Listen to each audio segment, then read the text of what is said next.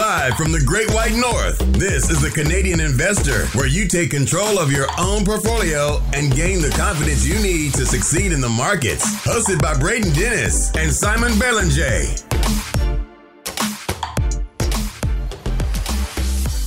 The Canadian Investor Podcast. It is May 18th, 2022. My name is Braden Dennis, as always, joined by Simon Belanger.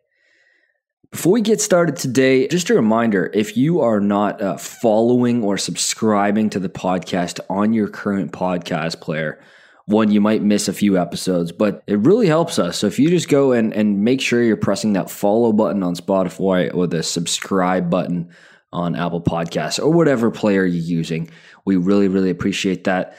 Simon, we got a fun episode today. You're going to talk about real estate. I'm going to talk about SaaS and much more. I got a deep dive on Thermo Fisher later as well, so it should be a fun one. How you doing, buddy? Yeah, I'm doing well. I'm excited. I've got uh, softball later tonight. The summer season oh, is starting, so uh, nice. pretty pretty excited. Are you question for you? Are you still drinking like six cups of coffee a day? No, no. So I reduced that to about one and a half, two. Wow. Okay. Yeah, I don't mind sharing it with people. So I had like a bit of a scare earlier this year where I had some irregular heartbeats, which ended up being because of uh, a lot of stuff going on, anxiety, the lockdowns, and all that. And then that right. was just a a bit of an eye opener to uh, reduce my caffeine intake. It's it's going much better now, but uh, I know wanted to mention something because I know a lot of people can can relate to that. So I, I've reduced it by quite a bit. My cap now is two coffees a day. Two coffees a day. Okay. Because the reason I, I know that you significantly cut back on your coffee intake for those reasons, like I've known that. But I like sipping on a coffee when we record these podcasts. So now I just crush decaf when I just want a coffee and I don't need like I don't need four cups a day. Like, it, although I do think that black coffee, you know, one or two a day is actually good for you, but yeah, you can't be doing this. yeah. My trick is cups. actually I do one shot of espresso with hot water, so an Americano, and there's about a quarter of the caffeine of a regular coffee, and it still gives you that coffee taste. That's my trick. Oh, there you go. Okay, before we kick it off today, join TCI.com is our Patreon page. You can see our personal monthly portfolio updates and you get a shout out for subscribing. So we got a long list here because we just launched it naturally. Jay, Trish, Fong, Brittany, Rachel, Justin, David, Kyle, Johnny, Adam, Tyson, Sean, Stephen, Barry, Joe, Travis, and Greg. Thank you very much for supporting the show. You can do that at jointci.com. All right, Simon, kick us off with a update on Canadian real estate. I know we talk 95% of the time about stocks, but of course, people want to know about real estate too. And we're, we're seeing some things getting shake up in the real estate market here in Canada. Yeah, so there's been some recent interesting data coming out uh, of the Canadian Real Estate Association. So the acronym here is CREA. I'll be talking about them quite a bit because they're the ones usually coming out with this data. We normally talk about this during our news and earnings release, but the data came out on the same day that we recorded, so we didn't have time to adjust our notes. So I just decided to do a segment here, but a little more thorough than just the, the news and notes. Here are some of the highlights that came out. Volume of home sales dropped by 12.6% compared to April of this year. Overall activity levels dropped 25.7% compared to the peak periods reached in 2021. The number of new listed properties was down 2.2% versus April, well, last month. The average home price went down 6% to 740,000 compared again to last month. In the CREA release, the senior economist noted that interest rates on fixed mortgages essentially went up 1% in the span of a month. It may not sound like much, but here's a quick breakdown of what impact it can have on your monthly payment. A lot of people may hear 1% and just think, oh, why would 1% make such a big difference in housing? Well, you know, in a lot of scenarios, people were looking at a rate for five years fix around 3%, and now they're looking at 4%. And I wanted to show the difference between that 1% gap, that one per 100 basis point increase uh, month over month, and what it does. The first scenario here is someone looking to purchase a home for $500,000. They put a down payment of 10% or $50,000.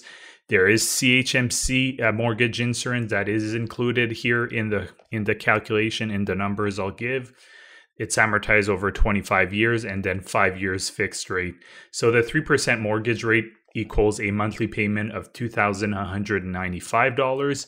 The 4% mortgage rate monthly payment is 2,440. So we're seeing an increase here of about $250 in increased payments. It's quite a bit of money when you think that it's essentially just your disposable income that goes towards that. So that's something to keep in mind. Before I go to the second scenario here, any comments, Braden?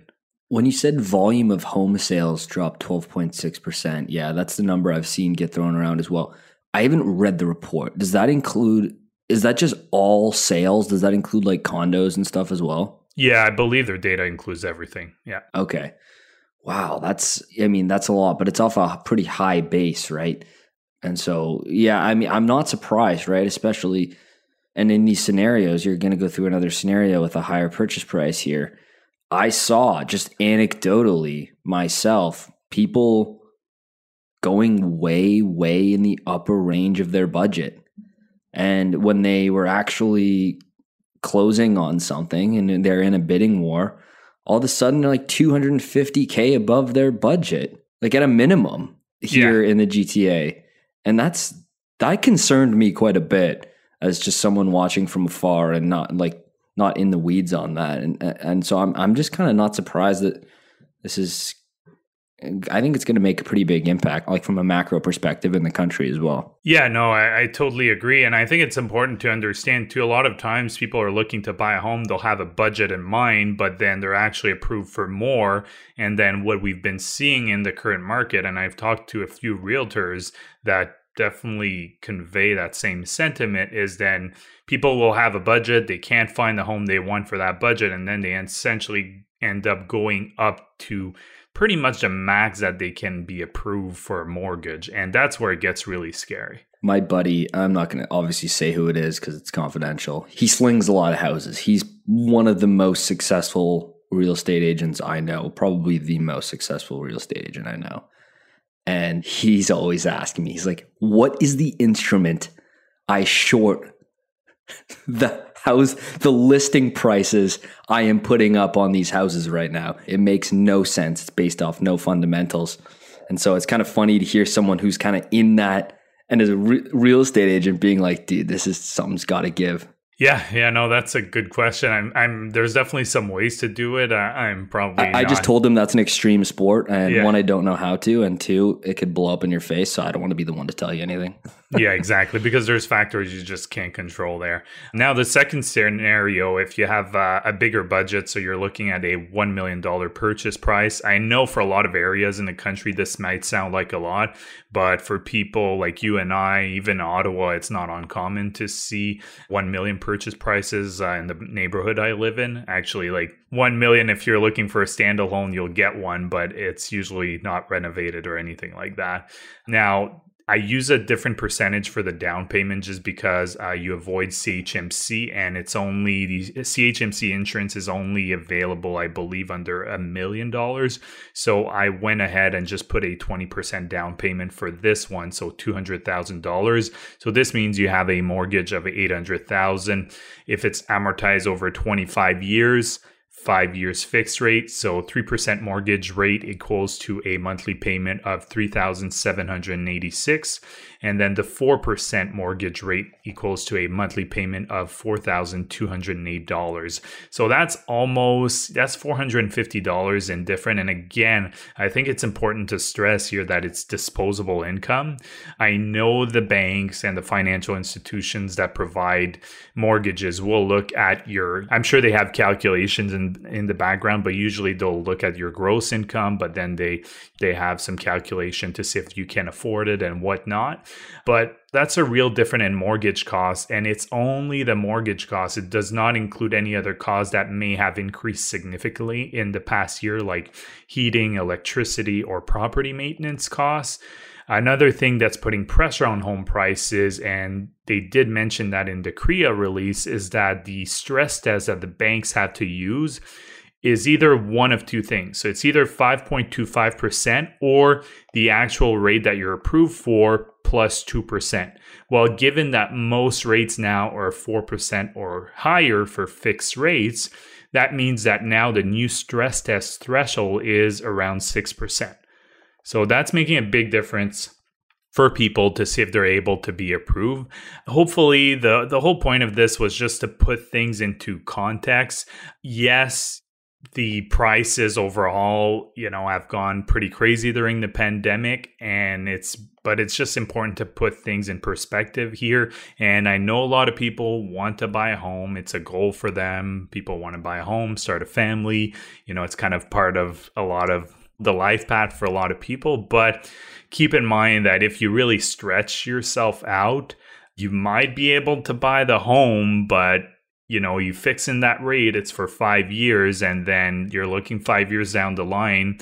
If the interest rates are way, way up, you could be in for trouble. So I think that the moral of this story is just making sure that you have a reasonable budget and you don't stretch yourself out too much because if you have a certain lifestyle to follow, and you have certain things you want to do in your life, uh, the bank doesn't care. They just want to see if you can afford your mortgage, and that's it.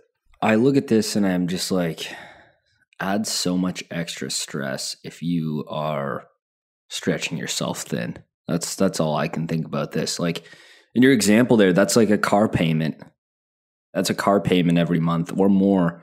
Or that's your DCA contribution to your investment portfolio. That's your dollar cost average you put in. You know, if that if that evaporates so that you can get some shoebox in Toronto, I mean, it, it's concerning to me. I mean, and yeah. I, I, just, I just never want to go. I'm gonna go. I'm gonna go live in Costa Rica for fifteen dollars a day.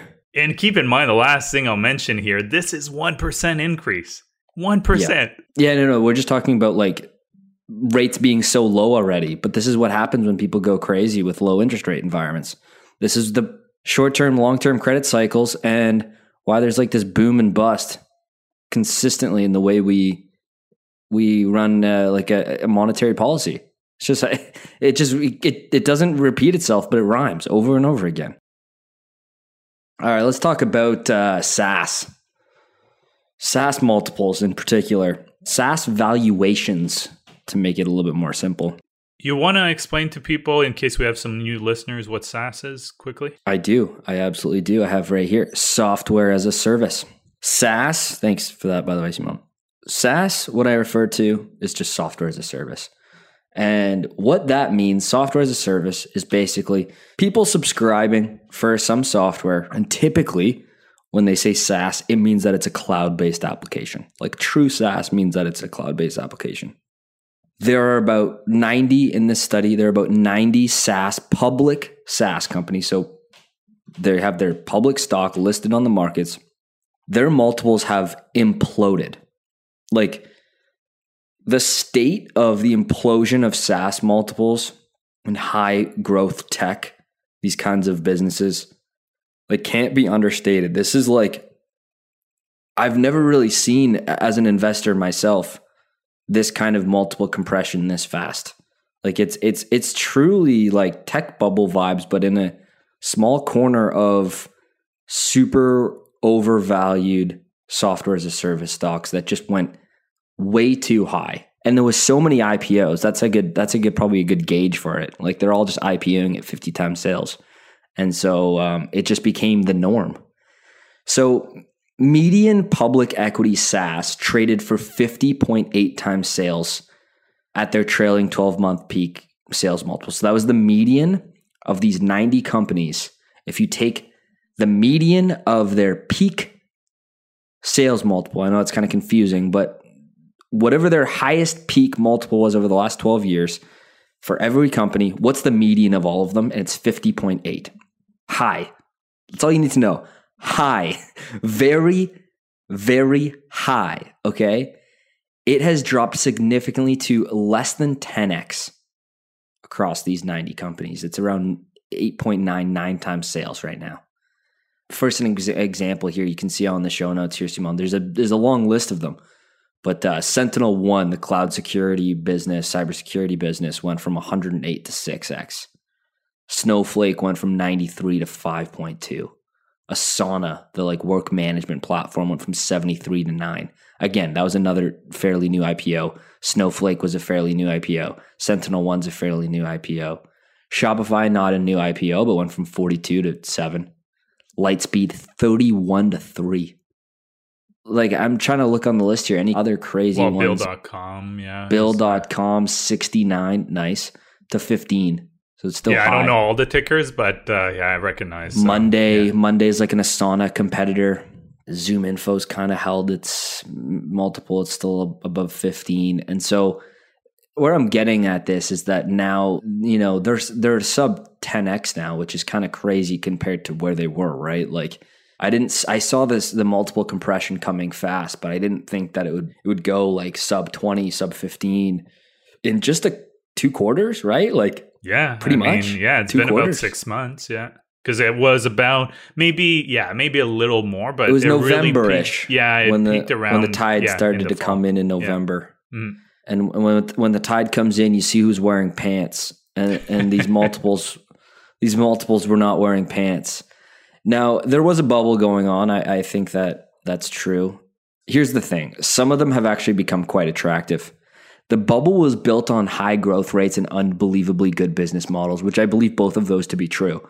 High growth rates. I mean, that's that's not just my opinion. These these are extremely fast growing companies. And I do believe they have unbelievably good business models, recurring revenue, insanely good margins, scale infinitely, relatively fixed cost structure, tons of operating leverage. Like all the things you could ever want in a business model is kind of SaaS. Like it, it kind of is. And they are still great business models, but the market got a little bit smarter. Okay. They realize some of these never seem to be profitable. There are lots that are profitable, but a lot of them, like, at what point does operating leverage kick in? You're a global business, right? You're a $50 billion market cap company. You know, at some point you need you need some real money. And stock-based compensation is a really big problem. And it's kind of a necessary evil for them to attract high quality tech talent. And so both of those things are not good for investors over the long term. So I'm going about this in a different way. Though I've listed all the reasons why that's uh, that's the case. I think they got a little ahead of itself. I, I still think they're wonderful business models. When the market zigs, you gotta zag, man. You gotta zag. That's how you make money in this game. And all this stuff has gone from extremely sexy, you know, ARK Innovation owns it, to huge drawdowns, regardless of fundamentals. And some of these will be gigantic winners from this point moving forward. And some are going to fail, such as life, right? Some of them are going to fail. But there are some really high quality businesses in the mix here, like wonderful. Off top of my head, ones that come quick that are like have actual sticky products, they have wide competitive advantages. There are network effects, there's integration modes, which I find really important. They actually generate free cash flow. Would you look at that? So stuff like that. Intuit, ticker into, ServiceNow, ticker now, Autodesk, ticker ADSK, CrowdStrike, the cybersecurity business, ticker CRWD, the Trade Desk, ticker TTD, Zoom Info, ticker ZI, and HubSpot, ticker Hubs, which I'm getting now familiar with my own business. And uh, this this platform is like gigantic. Zoom Info is an interesting company, actually. I, I'm- don't kinda know creepy. that one all that much. All I know about it is that it got a huge boost because people were Yeah. thinking it was Zoom. because the ticker's actually yeah. Yeah. oh I guess it said ZI, but was the ticker originally Zoom? Something happened, right? Where yeah, well, I think in the- people were like typing in Yahoo Finance like Zoom, and then this was like the first result, and people were Right. buying it thinking it was Zoom communica- yeah, communication. they yeah. they thought like, oh, I'm gonna buy Zoom stock during the pandemic. Everyone's using this, and they were buying Yeah. Zoom info. That's right. Yeah, I'm pretty sure it got a, a actually a pop around the time that Zoom went uh, public. Yeah. Went public, and the it's not the market's first efficient. time that something And the like market's efficient, Yeah. right? The market's Yeah. efficient. People can't even get the right ticker. They're buying the wrong business. Hilarious, but regardless, Zoom Info is an interesting company. They uh, kind of creepy, actually. It's basically data on every single person. So if you're trying to like, if I'm trying to figure out your identity because I want to sell you someone, I want to give you a cold call, a cold email. I'm like Simon Belanger. He runs the Canadian Investor Podcast. I have this podcast startup for Canadians. This is great. I need his info, and Zoom Info will, will have it. It's kind of creepy. Okay. Okay. Yeah. yeah. And and just to wrap this up, there are more, of course. There's also like big tech, which has fallen quite a bit. All of those companies I listed are c- customers of big tech cloud giants like Amazon, Microsoft, and Google. So all I'm saying is that it got a bit ridiculous, but you gotta zig when the market zags, and you gotta you gotta think. You can't have groupthink. And and if you're someone that is like, I'm not buying this junk, it trades for 80 times zillion nosebleed times sales, doesn't make any money. Some of them might be interesting all of a sudden, and uh, that's that's just to keep. I don't just keep an open mind. That's all I gotta say. Yeah, I think you forgot one name. What was it? The Steer or Face Drive? Oh, face. Oh, Oh yeah. the highest quality Yeah. of companies, Face Drive. So delivery as a service. Did Face Drive re? Uh, They they rebranded. relisted, rebranded. yeah, yeah. Another Ponzi scheme begins. Those scumbags. Yeah, yeah. No, exactly. I just sorry. It was too easy to. No, to it's good. It's there. good. Now, for our next segment, looking back at Bitcoin past bear markets presented by ShakePay. It's been a really wild ride if you're invested in crypto in the past six months. Uh, Bitcoin is down 55% since it's reached its all time highs on November 10, 2022. During that same time span, the NASDAQ is down 27% as a whole. We all know it's been much worse for some names. I mean, we just went over some of the names in our previous segments uh, that you talked about, and uh, some of them are down way more than 55%. I think it's important here to put context. I recently came across an article from Don Pittis posted on CBC, and it was, and I'll say in air quotes, but an analysis, but clearly it only looked at things from one lens and did not provide much context for the recent crypto bear market. There was a lot of things wrong with the article, in my opinion. He mentioned first that Bitcoin was down nearly two thirds since its peak. The actual number is around 55 to 58%, depending on when the numbers were taken in the past week. He also failed to mention that some well loved growth names like Shopify, which we both own, is down more than 75% over the last six months when they actually published that article. I'm all fine if people want to be critical of Bitcoin and crypto. And that's fine. Like, you know, you're allowed your point of view, you're allowed to think what you want. And it's just, I really wonder if he actually has taken the time to understand the technology behind it. And the fact that it was labeled an analysis was pretty laughable, in my opinion. I honestly did some more thorough research, I think, when I did papers in high school. Hey, let's go, Simon, I- dude. yeah. I love I love the heat. Yeah, right it's now. just it just kind of bugs me. Like you don't have to agree with me, you don't have to agree with Braden. That's fine. You don't have to share the same views, but at least attempt to look at both sides. I think that's where I come from. There's a lot of people that I follow and people that follow me that don't believe in crypto and Bitcoin, and I totally respect their opinion, but most of them are actually reasonable, I would say. So, you know, either they don't understand the technology or, you know, they need a bit more time for the technology to be proven, which is all fair. So that's why I just wanted to uh, get that off my chest. But in terms of having an open mind is is pretty much everything not just like investing i think that it's it's important to make money in investing as well i think it may be one of the most important character traits in investing is being open minded but the real superpower is being able to change your Exactly. mind when when presented with new facts Yeah. And it's not easy. And I, I'm sure, like, even I know sometimes I notice myself with having certain bias and I have to check myself for that. And it's not easy when you have certain ideas, obviously, but I, I do try to even, you know, sometimes look at the opposite thesis to see if someone was completely against an investment I make, whether it's crypto or something else, and try to understand their point of view so I can put hole in my own thesis. yeah no i think that that's the right thing to do Yeah. So now here's a view for those, especially those who are in crypto and may not have experienced uh, bear markets of uh, Bitcoin specifically here. Uh, you can make a case that there was actually another one uh, that happened in 2021 that's not included here after the uh, China mining ban, but it was short lived compared to the big ones that I'll go over.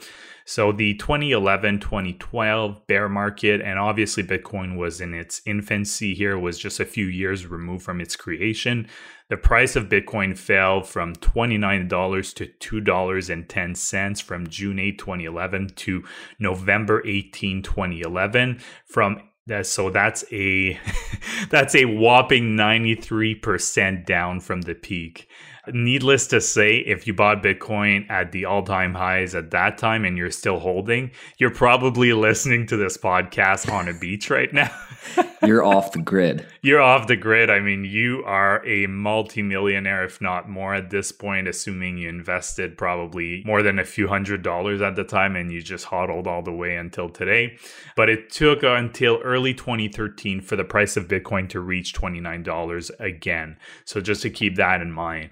And then the 2014 2016 bear market, the price of Bitcoin went from $1,135 in December 2013 all the way down to a bottom of $175 in January of 2015. This was a drawdown of 85% over that time span. So if you bought if you bought at those new all-time highs of $1000 135 the two major things that happened here so bitcoin was definitely gaining some prominence compared to uh, the previous bear market but i don't know if you remember this one silk road marketplace. Oh yeah. Oh, yeah. yeah so for those who are not aware of what Silk Road was, and I think there's a, some documentaries out, out, there that you can find pretty easily on. And you know, I've streaming. watched all of them. Those are right yeah, up my exactly. uh, basically, Silk Road was a dark web exchange where people could pay in Bitcoin, so people could, you know, buy you know illicit drugs um a lot of different thing. I think there was also like you know sexual trade being done on there. I think it was a lot of different things that were traded. And then what that, is it about nerds doing crime that is so fascinating? Like yeah the nerdiest guys. yeah. like not the like gangbangers that you think of that are selling drugs online. When the nerdiest yeah. kid you could think of in your high school is shilling out millions of dollars of illicit drugs via Bitcoin. I'm like, this is amazing. This is hilarious. Yeah, and obviously, thankfully, the exchange got shut down here. But a lot, you know, it got shut down. But there's also the Mount Gox exchange that collapsed and suspended trading in 2014. So you had those two events that kind of happened during that time frame, and a lot of people think it was one of the big reasons for the that bear market. And then it took until early 2017 for Bitcoin to reach uh, the previous all-time high. So reached at a thousand dollars 135 again. And then we have the most i would say prominent uh, bear market for bitcoin the one that happened from 2018 to 2020 this is probably the best known one. I know you're familiar with it. The price uh, went from 19640 to 3185 and i'm using here the uh, prices i'm using are in us dollar just because it's a bit more consistent. The this was a drawdown of 84%. A lot of people attribute this crash to a huge demand for ICOs. So ICOs are initial coin offerings. So these like altcoins, or I know some of the uh, people I follow will use the term shitcoins, and I think it's uh, appropriate for a lot of them to be honest. And ICOs were just popping left, right, and centers. There were scams. There was a lot of things wrong with a lot of ICOs. But what happened is many exchanges only allowed their users to deposit fiat and then exchange it for Bitcoin. And after that, users had to use other exchanges or services that would allow them to buy ICOs with those Bitcoins. So a lot of the demand was because of retail investors trying to get into that ICO craze. And then, of course, it took until late 2020 for Bitcoin to get back to its all time highs after the pandemic. So, what should you make of this? Well, if you bought Bitcoin at any of the all time highs in the previous bear markets, you're currently up 50% or more. I'm excluding the uh, China mining ban here, of course. And here are some things that I do that have helped me weather some, you know, some bear markets that I've been a part of because I've seen some of these. First of all, I don't trade. I do hold for long periods of time. It's not easy to trade an asset as volatile as Bitcoin. And then there's the capital gains tax. If you sell at a profit, that can be a nightmare if you trade a lot. I don't use leverage. Leverage can be great if it's a bull market, can maximize your gains, but it can also accelerate your losses. And in worst cases, it'll completely wipe you out. I don't check the price of Bitcoin every single minute. It trades 24 hours a day, so it's easy to check it all the time. It's easy to wake up at night and check it. I'll usually check it a few times a day, and that's it. But for some, it might be only to check it once a week, once a month, or once in a blue moon. That you might check help. the price of Bitcoin multiple times a day. I check it once or twice. Yeah, yeah, That's that's surprising to me. yeah. But okay. It's just too easy. Yeah, well, it is too easy, but still, I'm, I'm I am surprised by that. Yeah, I definitely check it more than stock prices. I'll be honest. And then, you know, I just don't panic though. Like it doesn't really faze me. It's usually because I'll have a bit of money on on ShakePay, and then sometimes if I see a pretty quick drop or something, I'll just add a, a little bit. But usually, I do some regular interval DCA's. But the last thing here, learn more about the technology. I found that the more I understood Bitcoin and the technology behind it, the easier it made it to sustain bear markets. And I think you can really you can really relate that to owning stocks as well, where when you understand the business very well, you don't panic if there's a large drop in the holdings that you have. I mean, you mentioned Unity, right? That you bought, uh, you know, by a drop 35 or 40% and Braden just put all his life savings uh, into it afterwards. but uh, I doubled it. Okay. yeah, just kidding. My but- life savings is not not enough. But the last thing I will say, you know, only invest, especially in crypto, but, you know, Bitcoin as well, what you can afford to lose. If that means it's 0.5% of your portfolio, that's fine. If you don't want to put anything in Bitcoin or crypto, that's also fine. It's your hard earned money. You should decide what you do with it. The last thing I'll say here is the worst that can happen is goes down to zero. The upside, on the other hand, I'm not going to speculate on it, but could really be massive if a lot of the premise do come true for Bitcoin in the next decade. Um, so I'll end it on that, but I think it helps for people that may be living the crypto bear market for the first time to just understanding what's ha- what has happened in since the inception of Bitcoin. I uh I don't log on very often. That's that's that's just what I do. I don't even I don't even know what the price is. I couldn't tell you a single thing, and I like it that way. that's just the way I roll. Yeah, it's not good. Let's uh let's talk about Thermo Fisher. We'll round out today's episode with a deep-ish dive on uh, Thermo Fisher. So Thermo, or what I'm going to call Timo, probably the way I th- uh, it's the ticker TMO, and I just call him Timo. Timo, you might have you might recognize their logo around. There's there's offices around the world. I mean, it's it's a fairly it's one of those things where you've seen it. You've seen it many times. It's red writing, Thermo Fisher Scientific. They offer 400,000 diverse customers across, uh, they have, sorry, they have 400,000 diverse customers across its four major segments, and they are the leader in the global laboratory solutions space. So if you're looking at like instruments and equipment in labs, Timo dominates this space. Their products are like deeply entrenched in customer workflows. So if you're if you're doing like biotechnology research, there is a almost guarantee that almost everything you use is Thermo Fisher in terms of equipment, processes, and uh, devices, and, and and reusable stuff as well, as well as stuff that you need to keep replacing. Not many companies can keep up with Timo's innovation because they just have this outrageously high level of in-house expertise. They have 100 yeah, 130,000 employees and so it's a, it's a diverse workforce. They are the picks and shovels company which I like to this is the way my brain usually works. It's like, okay, who's making lots of money, but who is supp- who is supplying them? Who is the uh, the API solution to this this software company? And it's like fast growing cloud companies I was just talking about. I'm like, okay, but who are they paying all their money to. It's Amazon. And so th- this is the way I think about it. And they are the picks and shovels in science. Okay. If you think about like science, our advancement in science from like a health perspective, from a biotechnology perspective, from a microbiology perspective, Thermo Fisher is the picks and shovels almost monopoly on the business. So they're end market agnostic, which is kind of the important term there.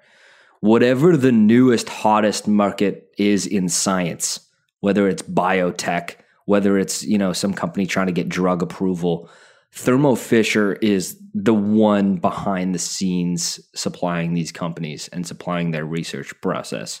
So when when I get across my plate some hot biotech stock that someone's telling me about, I'm thinking to myself, okay, biotech is so boomer bust. It is like huge, huge payout if you're right, like huge payout if they get drug approval. But so many of them are duds. That is not the way I like to invest my money. And so every time I hear this uh, hot biotech stock come across my plate, I'm thinking, hmm, thank you for telling me about a Thermo Fisher customer. And so that's the that's the way I'm looking at the world here.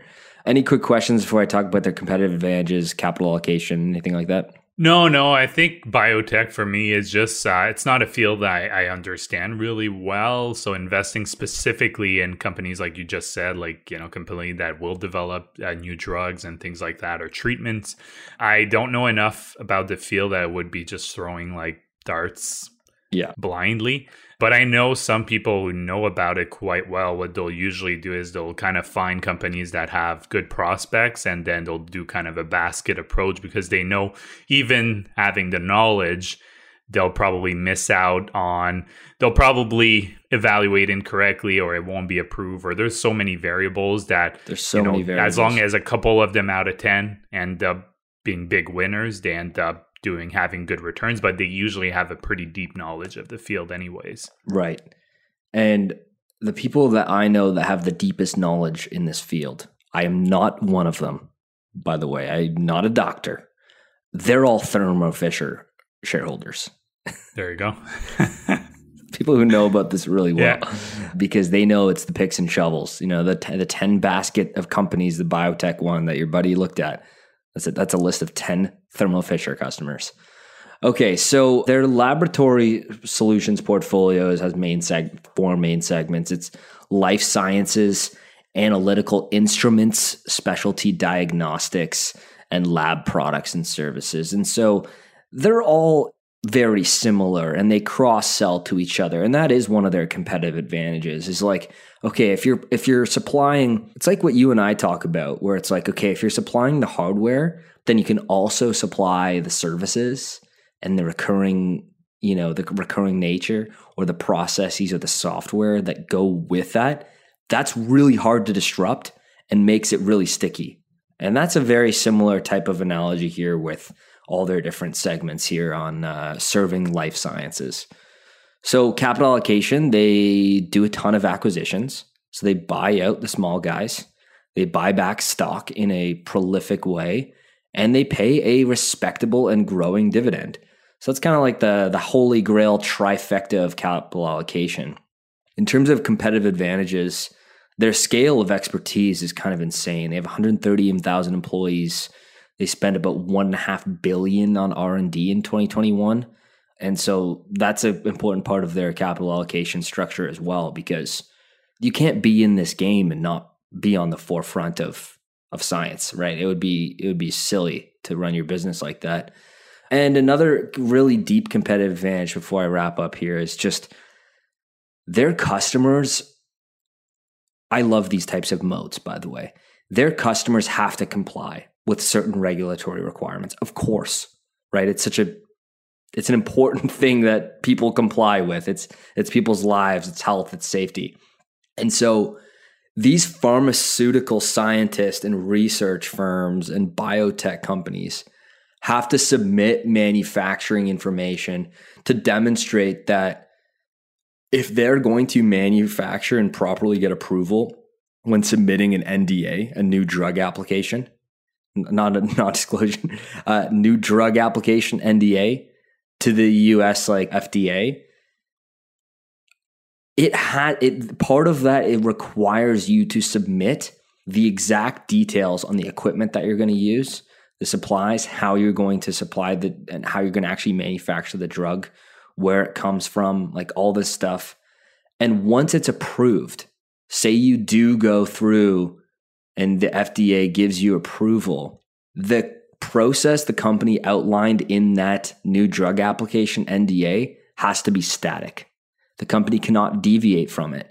So if there are any changes into the process, like all of a sudden you're not going to use this Thermo Fisher system, they have to submit a new NDA to the FDA. You think they're going to do that?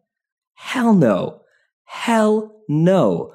And so it's a it's a really high switching cost.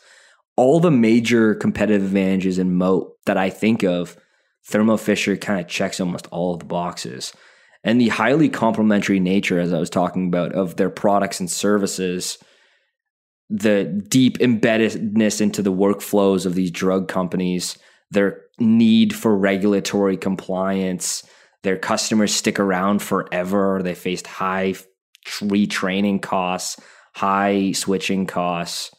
Moving away from Thermo Fisher, just one seems ridiculous to do. There might not be anyone else in town, but you could actually be locked in legally via your NDA or FDA approval to keep using it indefinitely.